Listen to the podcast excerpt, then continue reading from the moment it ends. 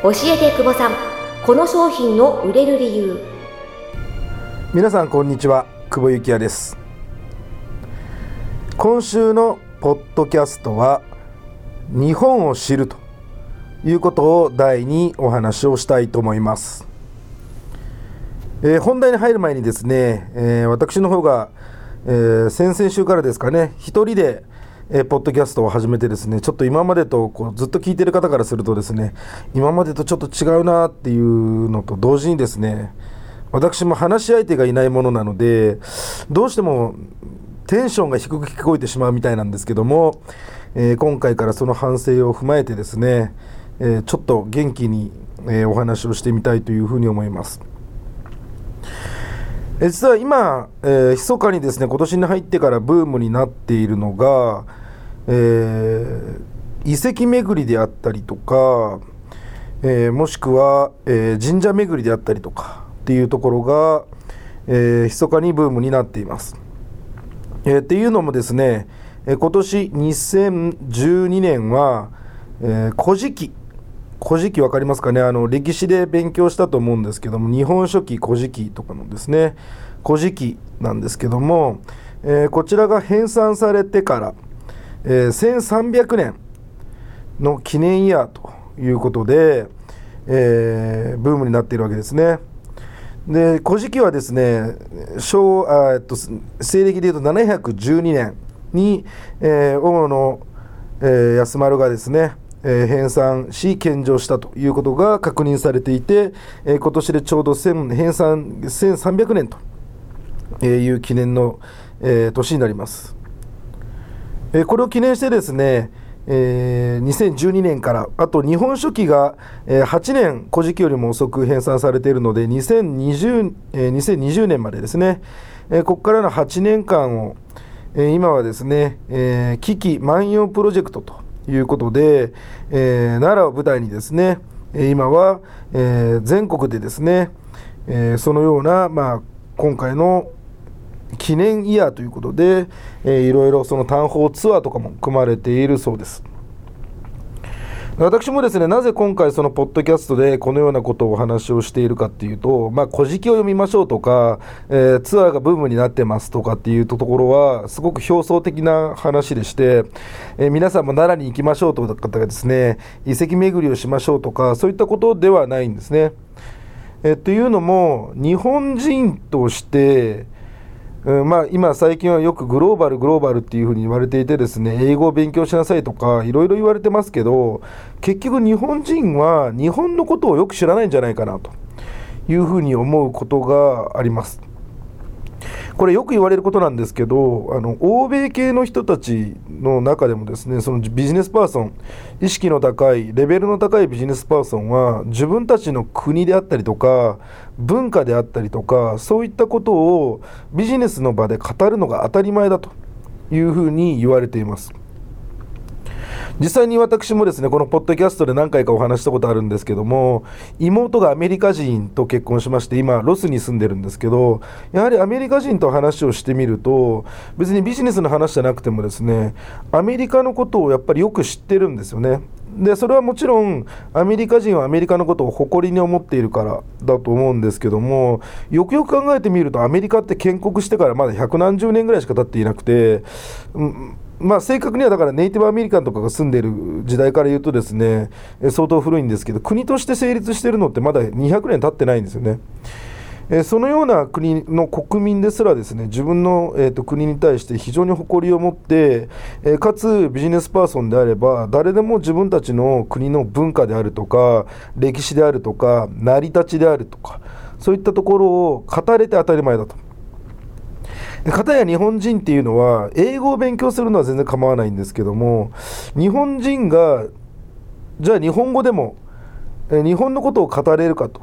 日本っていうのはいつからできていてということが本当に語れるかっていうと、語れる方って本当に少ないなというふうに思います。それは私も含めてなんですよね。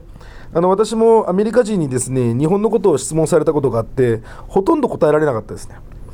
いつ建国されたのっていうふうに言うとですね、まあ、その建国っていうこと自体が、えー、正確な日付で、えー、西暦で出ているわけでは当然ないので、えー、建国してから何年ですとかもう言いようもないっていうのも正直なところありますし、歴史自体、えー、日本の文化自体どのように醸成されてきたのか、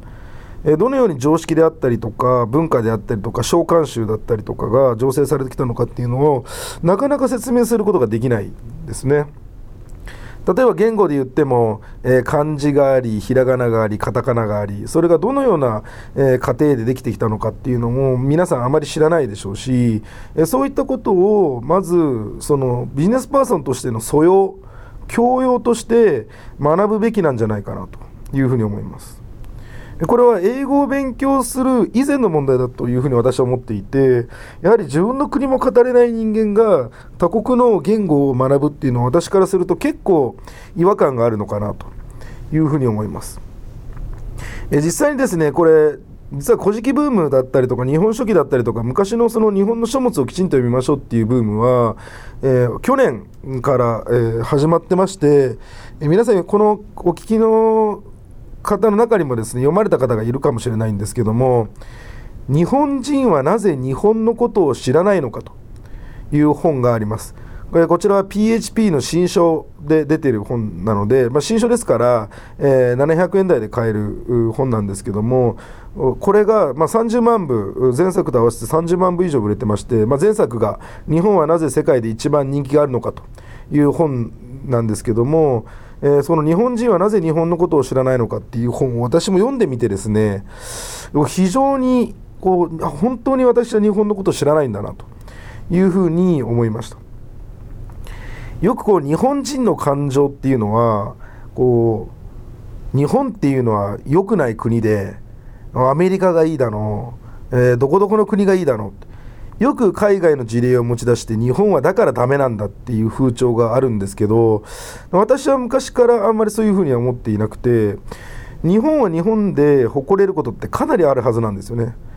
もちろん悪いところもあるんでしょうし、直すべきところはたくさんあるんでしょうけども、それ以上に非常にいい文化であるとか日本人の気質であるとか、そういったものをおざなりにしているというかないがしろにしているというか、そこの議論一切せずに他国がいいですとか、えー、外国が好きですとかっていうのはそれはどうなのかなと。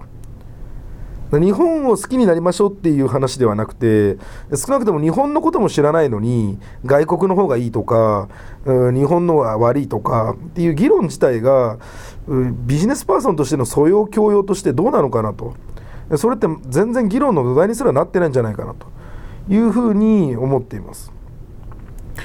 まあ、今回たまたまそのせんさんびゃくねん、古事記が編纂されてからせんさんびゃくねんということなので、あの古事記を原文で読みましょうとかそういったことでは全くないです。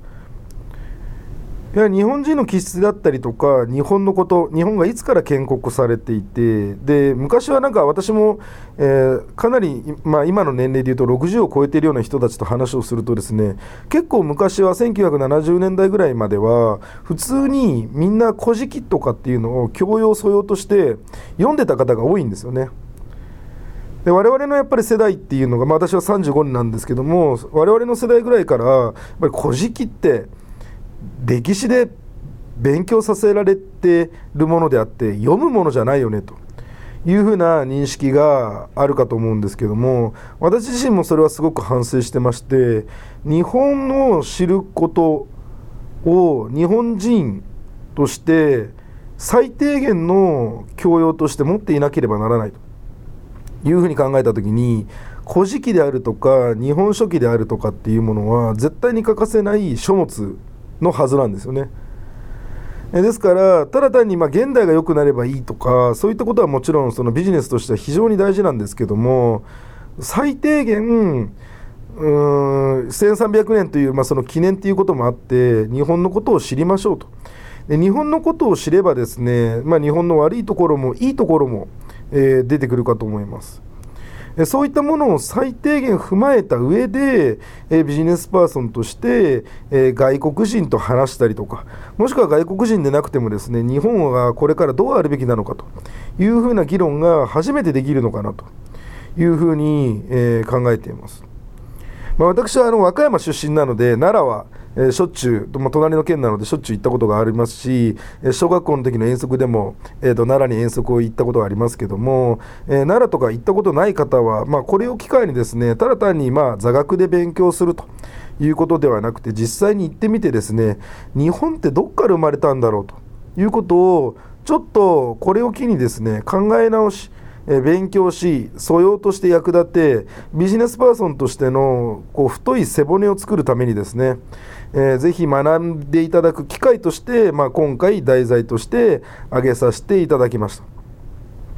私, 私もですね、なんかこう偉そうに喋ってるんですけども、別に古事記とか日本書紀を原文でなんかそのままの解説書を読んだこともないです。ただいろんなことをやっぱり深掘りしていくっていうのがすごく大事なことだと思いますし、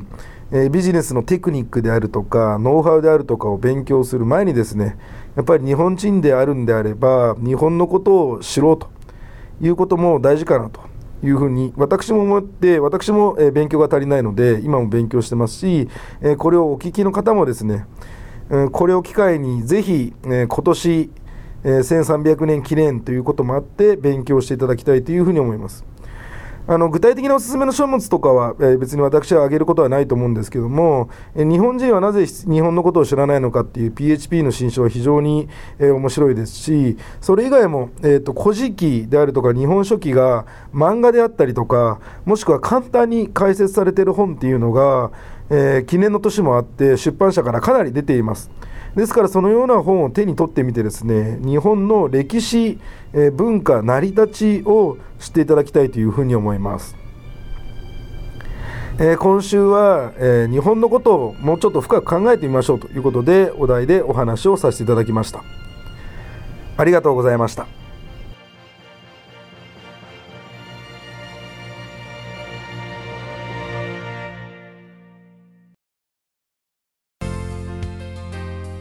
久保さんの新刊、頭の回転数を上げるよんじゅうごの方法がついに発売となりました。仕事ができる人は知識があるだけじゃない、素頭が良いのです。では素頭が良くなるためには、この本を読んでよんじゅうごの方法をたった一つでも実践すれば素頭が良くなります。ぜひ仕事ができる人になってください。頭の回転数を上げるよんじゅうごの方法はディスカバーにじゅういちより好評発売中です。ぜひお近くの書店またはインターネット販売にてお買い求めください。